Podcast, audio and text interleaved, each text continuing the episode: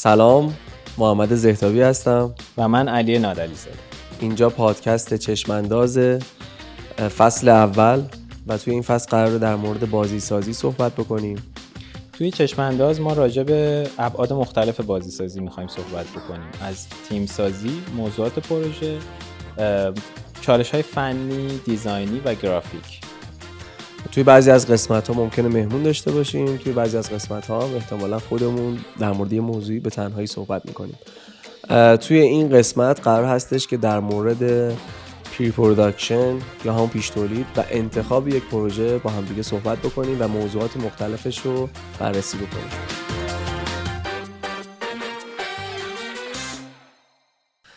خب محمد، وقتی که یه تیمی میخواد شروع بکنه به کار، ما خودمونم تجربه کردیم این لحظاتو، یه گروهی دور هم جمع میشن و اولین سوالشون اینه که چی بسازیم و موضوع پروژه برای خیلی‌ها سواله. خب این انگیزه هم از بازی کردن بازی‌های مشابهی که دوست دارن ایجاد میشه دیگه. دقیقا. معمولاً کسایی که بازی میخوان بسازن یه بازی رو ساختن، یه بازی رو بازی کردن و دوست دارن یه چیزی شبیه اون رو بسازن. دقیقا.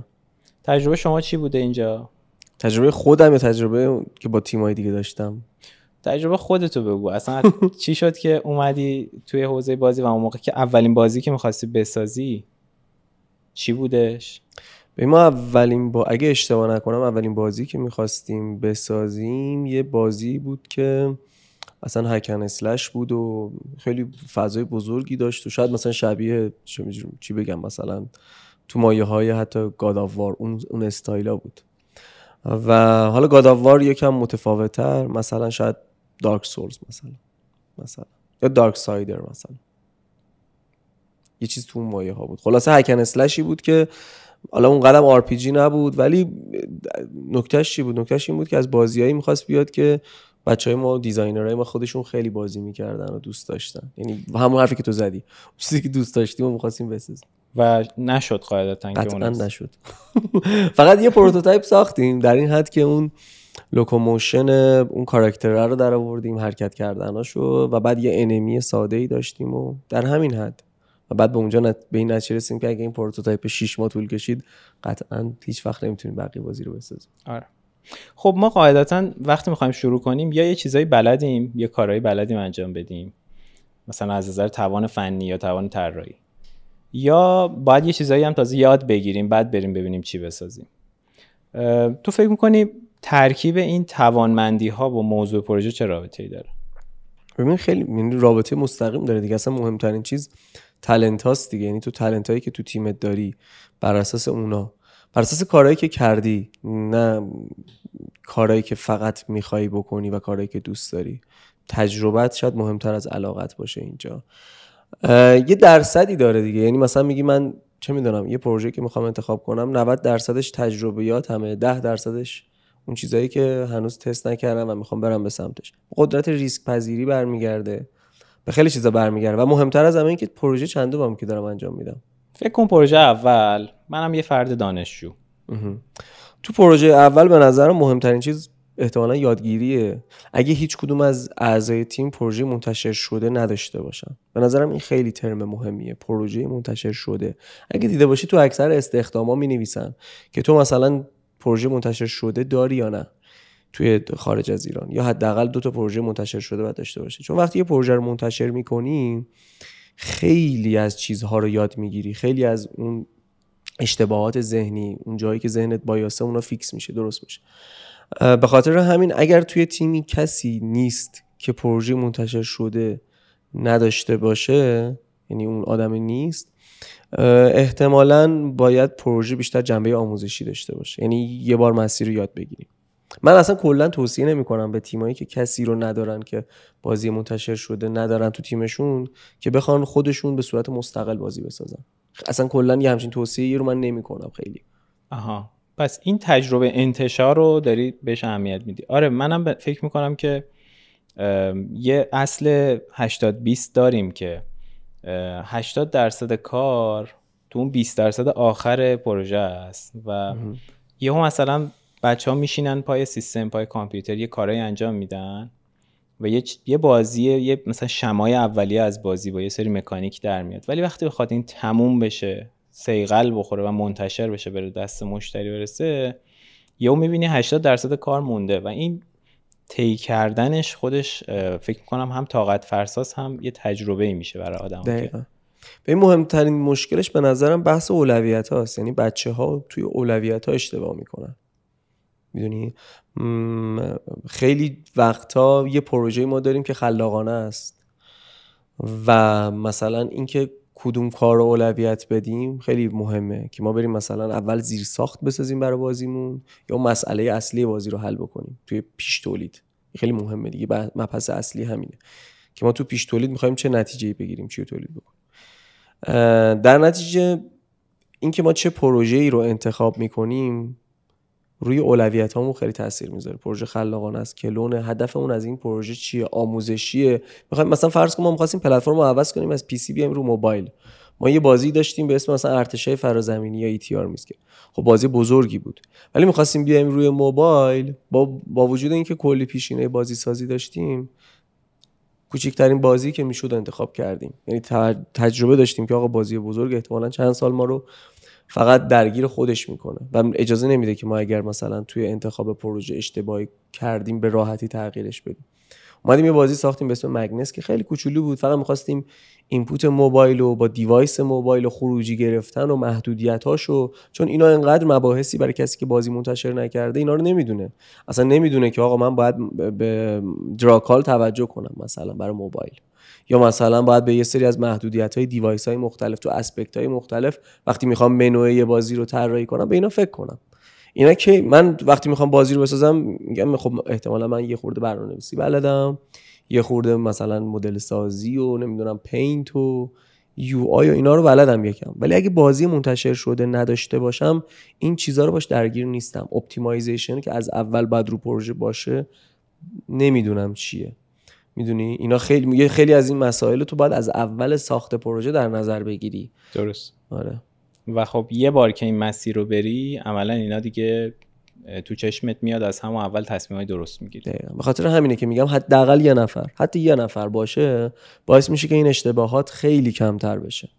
خیلی داشتن این دیده مهمه. ما هم اولین بازی که می‌خواستیم بسازیم یه بازی کوچولوی موبایلی بود، ولی درگیر ابزاری شدیم برای حرکت‌های انیمیشن اون کاراکتر بازی و اینقدر رفتیم تو توسعه ابزارش که دیگه تقریبا شش ماه گذشته بود از پروژه و گفتیم که ما هیچ کاری نکردیم و فقط یه ابزار توسعه دادیم و عملا پروژه ناموفق بود چون خیلی طول کشید و تجربه نداشتیم که رو چی چقدر باید زمان بذاریم و هر چیزی چقدر اهمیت داره. حتی شاید مثلا اگر تجربه آدمای دیگه رو استفاده می‌کردیم میتونستیم بفهمیم که برای همچین چیزی ابزار وجود داره و ما میتونیم از یه ابزار آماده استفاده کنیم. دقیقاً دقیقاً برای ما هم خیلی اتفاق افتاده. مثلا برای مبحث لوکالایزیشن مثلا ما خیلی شروع کردیم ابزار توسعه دادیم در صورتی که با قیمت خیلی معقولی ابزارش هست میتونیم بری استفاده کنیم. بذار من برگردم به همون سناریوی دانشجو.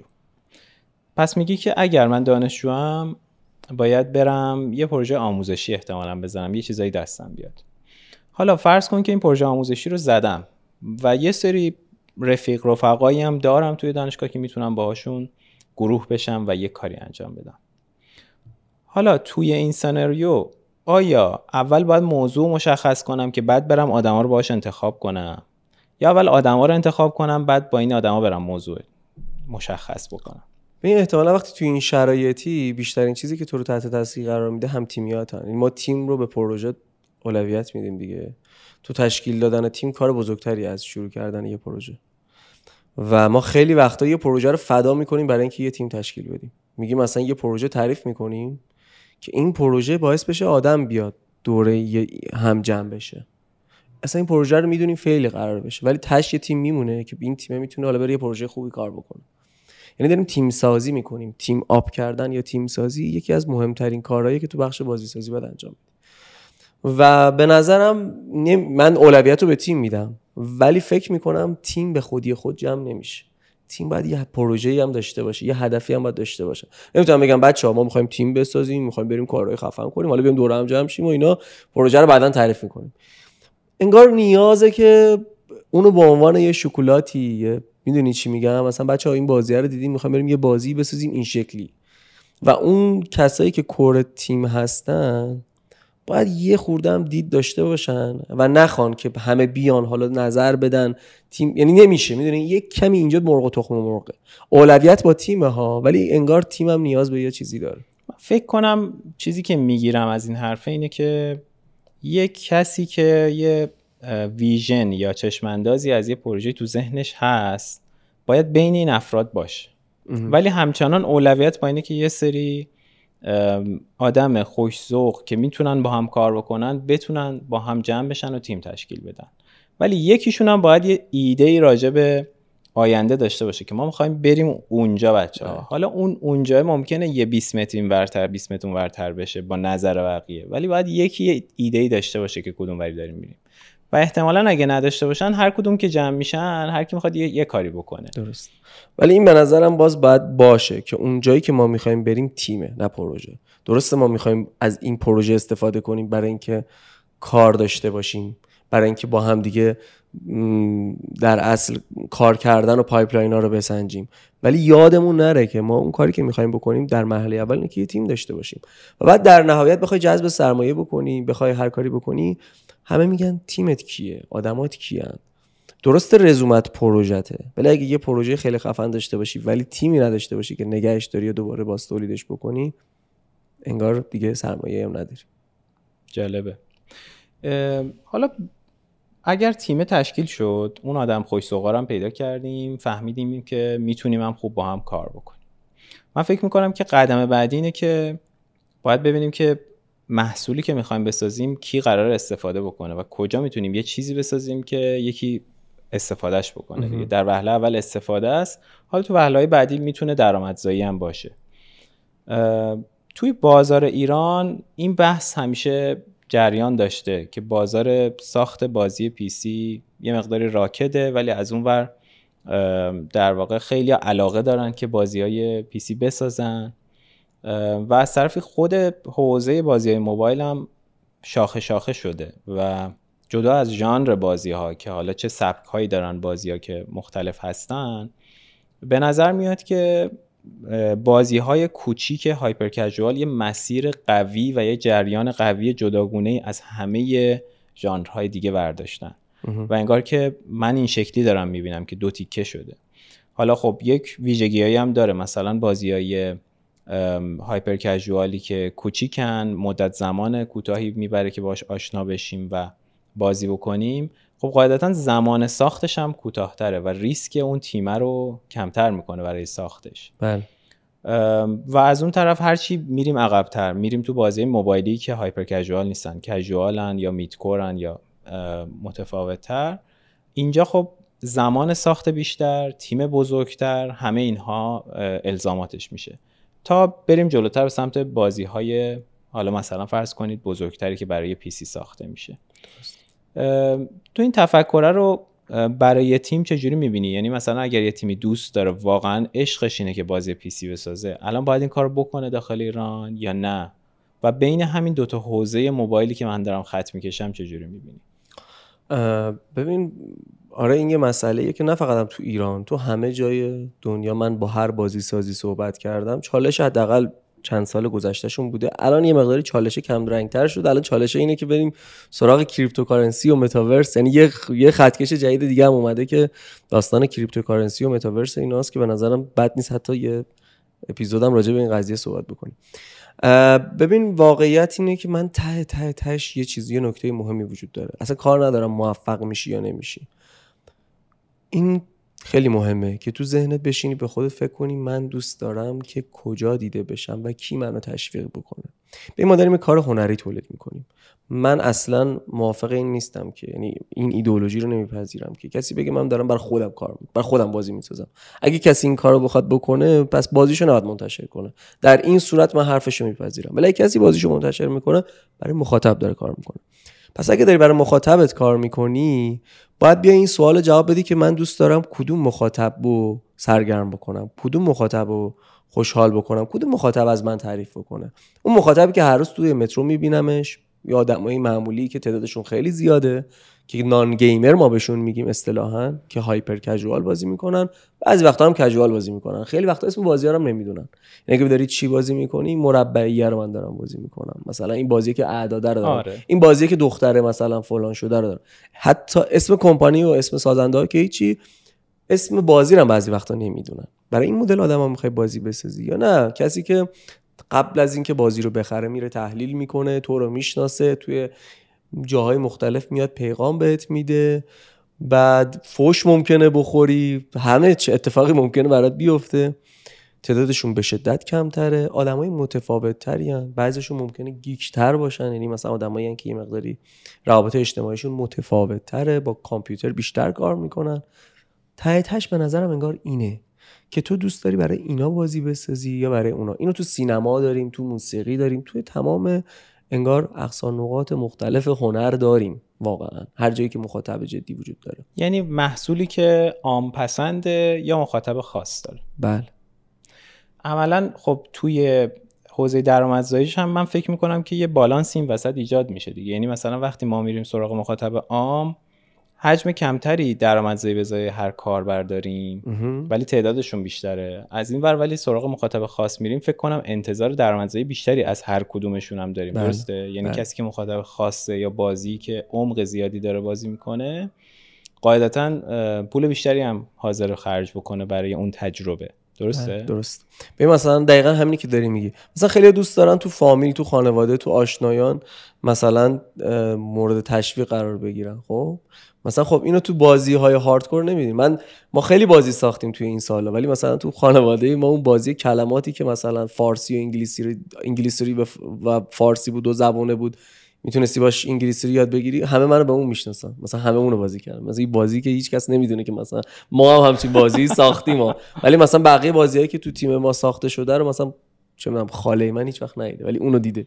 باز خوبه که اونو دیدن. خانواده... مثلا میخوام بگم بازی مثل آمیرزا یا بازیای کلماتی که معمولا خیلی مخاطب وسیعی دارن و توی خانواده ها منتشر میشن، خب اون یه, یه جور دیگه ایه دیگه. من خانواده خودم که هنوز اسم بازیایی که ساختمو نمیدونم. این این دقیقاً به نظرم از همین جا میاد. یه بخشش یه بخش مهمش اینه که ممکنه آدم به این بی‌توجه باشه، به بیزینس و به توانمندیاش نگاه بکنه و بره جلو، ولی بعد از پنج سال ده سال حتی اگه موفقیت مالی هم کسب بکنه، احساس میکنه هنوز اون رضایت شغلیه رو نداره. به نظر من اگه هدف ما اینه که اون رضایت شغلیه به وجود بیاد، به نظرم به این قضیه باید نگاه بکن. شاید هم داشته باشه دیگه. تو میگی که ببین چی دوست داری، یعنی ممکنه یه عمری هم بازی کوچیک هایپر کژوال باحال بسازی، آدمام بپسندن، یه عده زیادی هم بازی کنن، پولم در بیاری، ولی راضی باشی اوکی دیگه. من خودم شخصا خیلی من, من هر دو تاشون دوست دارم، ولی اینکه مثلا ببینی بازی ده میلیون دانلود شده، من خیلی این حس رو دوست دارم، خیلی حال میده واقعا. تا اینکه مثلا سه هزار نفری که مثلا یادشونم میره، مثلا دوست دارم بازی بسازم ده میلیون پنج سال عمر کنه، ده سال عمر کنه.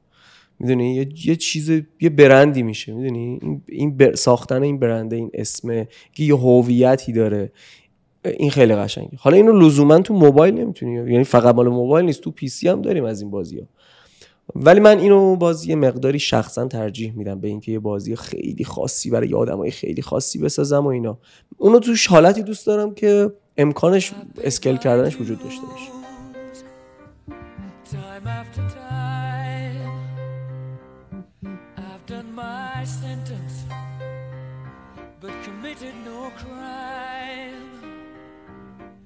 And bad mistakes I've made a few. I've had my shells and kicks in my face, but I've come through. I need to go on, on, on, on. We are the champions, my friends, and we'll keep on fighting till the end.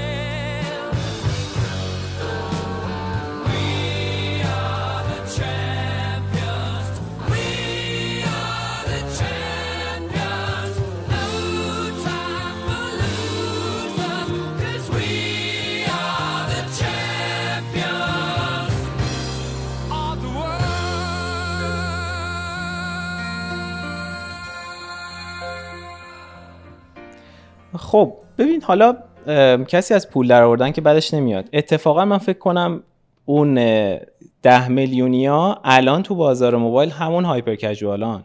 یعنی اتفاقی که داره تو دنیا میفته اینه که بازیای کوچیکی میان یهو میتره کنن و چند ده میلیون نصب میگیرن. یعنی تو فکر میکنی که اینا برندشون خیلی شناخته شده نیست یا پایدار نیست؟ منظورت از بازی که بمونه چیه؟ ببین مثلا بازیه که سوپرسل ساخته، مثلا کلش اف کلن، کلش رویال، ده بیشتر از ده ساله که دارن عمر میکنن، میلیونی صد میلیون یوزر دارن.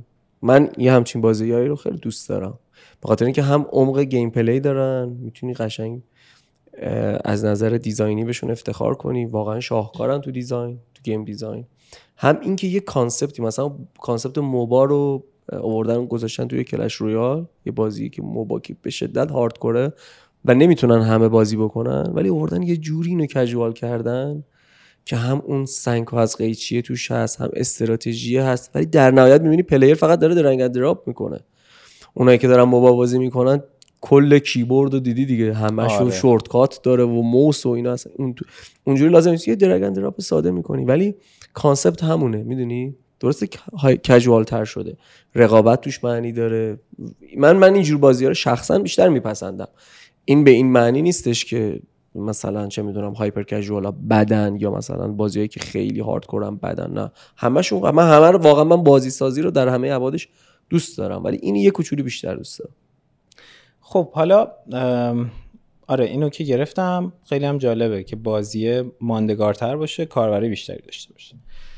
من فکر میکنم که ولی ریسک تولید رو حتما باید در نظر بگیره یه تیمی وقتی میخواد پروژه انتخاب کنه، درسته؟ قطعا. یعنی من باید ببینم که من تیمم کیان، چقدر تجربه دارن و بر اساس اون بیام بچینم که یه کاری تموم بشه، وگرنه کار ناتموم با کاری که انجام نشده تقریبا فرقی نداره، فقط فکر کنم فرقش یادگیریه. ها؟ بله. خب حالا توی این فاز یه تیمی که تازه شروع کرده پس احتمالاً روی پروژه کوچیکی که به قول تو مثل مگنسی که مثال زدی که فقط بره ورودی گرفتن و تاچ کردن کاربر و انیمیشن و یه چیزای اولیه‌ای رو چک بکنه و یک خروجی بده، فکر کنم مناسب باشه. دقیقاً. ببین من گفتم اون چیزی که دوست دارین و اون چیزی که مخاطبی که دوست دارین تشویقتون کنه، ولی اینجا یه تله وجود داره، تله آرمانگرایی و مف... زیادی افراطی، شبیه اون کاری که مثلا دون کیشوت می‌کرد. خب اونجا یه تو فیلم دون کیشوت هم یه چیزی بود دیگه، تقابلی بین دون کیشوت و سانچو پانزا بود. مثلا اینجا هم اگه ببینی یه اتفاق ممکنه بیفته که ما بگیم آقا بریم از همین الان سراغ اون آرمانی که داریم، بریم سراغ اون بهترین چیزی که می‌خوایم تو دنیا بسازیم. اینجا باید حواسمون باشه ما درست نمی‌خوایم برسیم. بالاخره من نمیگم آرمانش آدم بذاره کنار، علاقه‌شو بذاره کنار، ولی باید ببینیم که قدمی که می‌خوایم اول برداریم همون چیزی که تو میگی ریسکش کم باشه ولی در جهت همون باشه. من می‌خوام برام بازی موبایل بسازم، هیچ چیزی از موبایل نمی‌دونم، پس کوچکترین چیزی که میتونم بسازم و یاد میگیرم میشه این بازی هایپر کژوال، میشه بازی مگنس مثلا. اینو میسازم و فقط اینو یاد میگیرم که محدودیت‌های موبایل چیه، که بعدن که خواستم ایده بدم نگم همه محدودیت‌ها رو رد کنم، بعدش که رفتم تو دیولپ کلی کاراکتر ساختم، کلی فلان ساختم، بعد تازه بفهمم که ای بابا اصلا نمیشه رو موبایل همچین چیزی رو خروجی گرفت. کردیم و کردن بچه‌ها، خیلی از این اتفاقا زیاد افتاده که یه سال دیولپ کردیم بعد دیدیم اصلا محدودیت فنی می‌خوریم، بابا این که نمیشه خروجی گرفت. آره اصلا دیدی نداشته طرف راجع به موضوع. خب خیلی جالبه. من یه توصیه‌ای می‌کنم به بچه‌هایی که می‌خوان یه کاری رو تازه شروع کنن، اونم اینه که اول کار اصلا دنبال حرف جدید زدن نباشین. این اصلا بریم ببینین این کاره فنش چجوریه، ساختنش چجوریه. درست. اصلا ساختنه انقدر پیچیدگی توش هست که خودش موضوعیه. مثلا شما میخوای بری هر هنری، مثلا نقاشی، معرق، هر کاری که میخوای بکنی، خب اولش میخوای بری حرف جدید بزنی، هنوز اصلا بلد نیستی، اون تیغو بگیری دستت، قلمو بگیری دستت، بعد اینو یاد بگیری، بعدش مثلا ده تا کار بیست تا کار بزنی، بعدش مثلا تازه بگی خب حالا من حرف نوع خودم رو میخوام به دنیا معرفی کنم. میگن اول تقلید، تغییر، بعدش اختراع، بعدش ابداع، بعدش در از خلاقیت.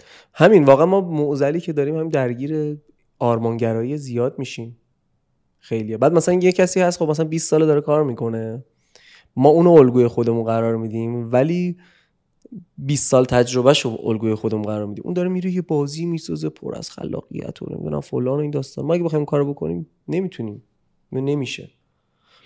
خیلی جالبه. یه قاعده سرانگشتی دیگه الان که داشتی اینو میگفتی یادم اومد، اونم اینه که خیلی وقتا پیچیدگی وارد کار میکنیم و من تجربه خودم این شکلی بود که محصولایی که پیچیده تر بود خب برای مخاطب خاصه دیگه. بعد بازی فروت کرافت رو که ما می‌خواستیم بسازیم انقدر سادهش کردیم، انقدر سادهش کردیم که فقط رسید هر کارتش به یه دونه عدد، یعنی تنها ویژگی که هر کارت داشت یه دونه عدد بود.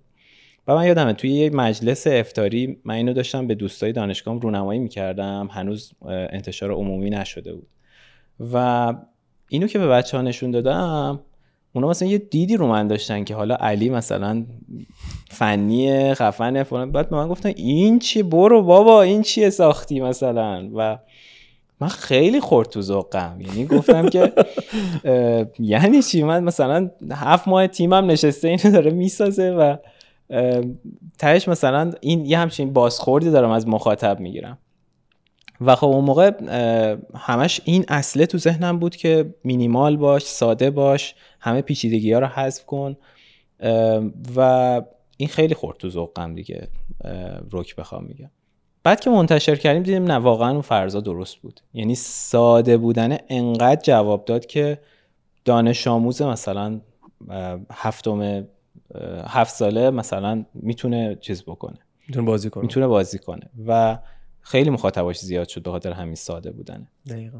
این این خیلی جذاب. این که از کی فیدبک بگیری خیلی مهمه. ببین مثلا ما فکر می‌کنیم اونایی که بازی پلیرای خیلی خفنن یا استریمرن خیلی فیدبک‌های خوبی هم میدن. بله، اونا خیلی فیدبک‌های خوبی میدن، ولی به شرطی که بخوای بازی بسازی که استریم بشه.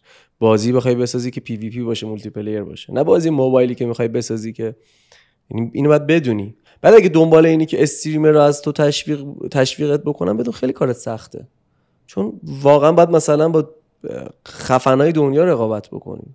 مثلا شوخی نداره کسی که داره مثلا لیگ اف لژند بازی میکنه، مثلا چیکار میخوای بکنی با اون بازی؟ بلیزاردش هم نمیتونه رقابت کنه به این راحتی، میدونی؟ آره خیلی مهمه. پس مخاطب رو باید مشخص بکنی و بشناسی که برای کی داری میسازی. و قاعدتا اگر اول کاره و یه بازی کوچولوی ساده میخوای بسازی، اون استریمر هدفت نیست، درسته؟ قطعا نیست. خب برفرض که بازی رو ساختیم، حالا نمونه اولیه‌ای که تو این فاز داریم میسازیم و چطور میتونیم یه بازخوردی ازش بگیریم؟ باید بشینیم بسم الله پای مثلا کد بازی یا گرافیسته بشینه گرافیک بزنه. چیکار باید بکنیم اینجا؟ از از اینکه وقتی ساخته شد اولین نمونه شد، نه اصلا موضوع مشخص شد ما میخوایم این بازی رو بسازیم. آها. خب ببین به نظرم اولین کاری که باید بکنیم اینه که مشخص بکنیم بازیمون چقدر خلاقانه است و چقدر ریسک داره. و در مورد ریسک یه بحثی داشتیم با هم دیگه، اینکه اول باید ببینیم که چقدر حجم کار داریم و چقدر کارهایی که داریم میکنیم بدی و نوعه. من همیشه چهار تا سوال دارم میگم در مورد این بپرسیم. اون تا اولش یه کار دیگه که باید بکنیم اینه که ببینیم فیچرهای بازی رو در بیاریم، بشکنیمش، خوردش بکنیم به ده تا بیست تا سی تا فیچرهای کوچیک‌تر شده. بعد راجع به این به هر کدوم از اینا تگ بزنیم، بگیم که این چقدر خلاقانه است. مثلا اگه صد تا فیچر داریم، برای کسی که بازی اولشه شاید همش باید تکراری باشه، فقط باید سرهم کردنش یاد بگیره. چهار تا سوال هست: آیا من تا حالا این کار رو انجام دادم یا نه؟ کسی رو میشناسم نزدیک خودم، مثلا همکارم، که اون این کار رو انجام داده باشه یا نه؟ به کسی دسترسی دارم که اون این کار رو انجام داده باشه یا نه؟ و کسی تو دنیا این کار رو تا حالا کرده یا نه؟ اگه مثلا من میخوام یه بازی بسازم که از صد تا فیچرش هشت تاشو هیچ کس تو دنیا نکرده، ده تاشو هیچ کس تو دنیا نکرده، خیلی کار سختیه. مثلا ایلان ماسک از این کارا میکنه، میگه من میخوام برم یه از این کارا نکنم، میخوام برم یه فضاپیما مثلا بفرستم که آدما هیچ کس تو دنیا این کار انجام نده، یا یه ماشین برقی میخوام بسازم که باتریش مثلا فلان باشه. من فکر میکنم اولین قدم اینه. خب ریسکاشو پس بسنجیم. آره. بعد متوجه میشیم که کلا حجم کار چیه. ما ممکن تصوری داشته باشیم راجع به حجم کاره، ولی وقتی میایم میشمونیمش اصلا فکر نکنم به تجربه هم ربط داشته باشه. من خودم هم این کار رو هنوز میکنم، یعنی یه بازی که یکی بهم میذاره جلوم و میگه که این چقدر پیچیده است، میشینم و تیکه هاشو مینویسم. حتی فقط بازی هم نه، هر پروژه نرم افزاری. و یه حالا مثلا دبلیو بی اس یا اصطلاحاً ورک بریک داون استراکچر، که آقا این محصول نرم افزاری یا این بازی از این ده تا بخش تشکیل شده، بخش اولش از این ده تا بخش تشکیل شده، بعد تازه میشه دیدی پیدا کرد که این از این پروژه چند نفره است. شما ممکنه بری توی یه چیزی و ندونی چی کار، و این اشتباه ما خودمون کردیم ها. یعنی مثلا پروژه ش... شبیه سازی شهرسازی ساختیم به اسم پرسیتی و ما فکر میکردیم که این پروژه توی یک سال تمام میشه و رفتیم توش دو سال گذشته بود و ما هنوز داشتیم کار میکردیم و هنوز به مرحله اولیه سافت لانچ نرسیده بودیم. تیممون انقدر خسته شده بود که یه دور مثلا نصف بچه ها رفته بودن از شرکت و مجبور شده بودیم جایگزین بکنیم. یعنی این اشتباهیه دیگه. به هر حال این که ما داریم اینجا میگیم معنیش نیست که خودمون انجامش ندادیم. ما هم خیلی از این اشتباه کردیم، یعنی تو پروتوتایپ. ولی خب مثل که بعضی از اشتباها رو باید بکنی دیگه. یعنی یه چیزی هم که هست، ما داریم میگیم این اشتباها رو کردیم که بچه‌ها نکنن، ولی تا یه حدیشو دوباره میکنن و نه بعد از این که این اشتباها رو کردیم بترسیم. ما از وقتا خیلی فشار میاریم به هم تیمیامون که مثلا تقصیر تو تقصیر هر کسی هر پروژه‌ای رو انتخاب بکنه. احتمالاً تو پروژه اول دچار مشکل میشین. فرق نمیکنه کدوم پروژه رو خیلی، یعنی در نهایت توش یادگیری قرار اتفاق بیفته. ما اگه داریم میگیم پروژه هایی رو انتخاب بکنید که کوچیک‌تر، حجمش کمتره، برای اینکه سریعتر یادگیری اتفاق بیفته، نه اینکه شما اگه این پروژه کوچیکو انتخاب کنید حتما پول در میارید. منظورمون این نیست. منظورمون اینه که این پروسه یادگیری زودتر اتفاق بیفته. فرق نمیکنه شما چه پروژه‌ای رو انتخاب کنید. قطعا اشتباه میکنید توی ساخت پروژه، توی استیمیتاتون قطعا اشتباه میکنید. یعنی خیلی کسی که پروژه تموم شده نداشته باشه قطعاً تو استیمیتش یه کار مشابهی نکرده باشه. شما یه کاری فکر می‌کنی زود تموم میشه، مثلا خلاقانه باشه، یه کاراکتر رو میزنی دوباره عوض میشه، دوباره طراحیش عوض میشه و این یهو یه وقتایی پیوت میشه پروژه و از این داستانا زیاد اتفاق میفته. پس مجموعاً انتظار یه حجمی گلبازی رو باید داشته باشیم وسط. ما بگیم که آقا داریم میریم گلبازی کنیم، یه چیزی یاد بگیریم، حالا اول کار باشه بیشتر گلبازیش، بعدم باشه میگیم اسمش میذاریم تجربه اشتباه اینها. درسته؟ نه. خب خیلی عالی. من فکر میکنم که این قسمت رو ما روی در واقع موضوع انتخاب پروژه و اینکه از کیا بازخورد بگیریم صحبت کردیم. میشه جمع‌بندی کرد که خیلی انتخاب تیم و جمع شدن تیم مهمه، در کنارش ولی اون بهونهه که موضوع پروژه هست مهمه. دیگه چه نکاتی گفتیم در مورد اینکه توی پروژه اول به این توجه بکنیم که پروژه کوچیکی باشه، پروژه‌ای باشه که قابل انجام باشه برای ما، نه اون چیزی که لزوما دوست داریم. من گفتم به سمت آرمانمون حرکت کنیم، ولی نه تو پروژه اول همون آرمانه رو بسازیم، به سمت شرکت کنیم، فقط همین. خیلی عالی. خب خیلی ممنونم که ما رو توی این قسمت از پادکست چشمنداز دنبال کردین. ما رو روی شبکه‌های اجتماعی یوتیوب، توییتر و اینستاگرام لطفاً دنبال کنید و اگر از محتوای پادکست خوشتون اومد پادکست رو به افراد دیگه و دوستانتون معرفی بکنید. منم تشکر میکنم از اینکه پادکست ما رو تا انتها دیدین. امیدوارم که بتونیم توی قسمت‌های بعدی محتوای خوبی برای شما تولید بکنیم. مرسی.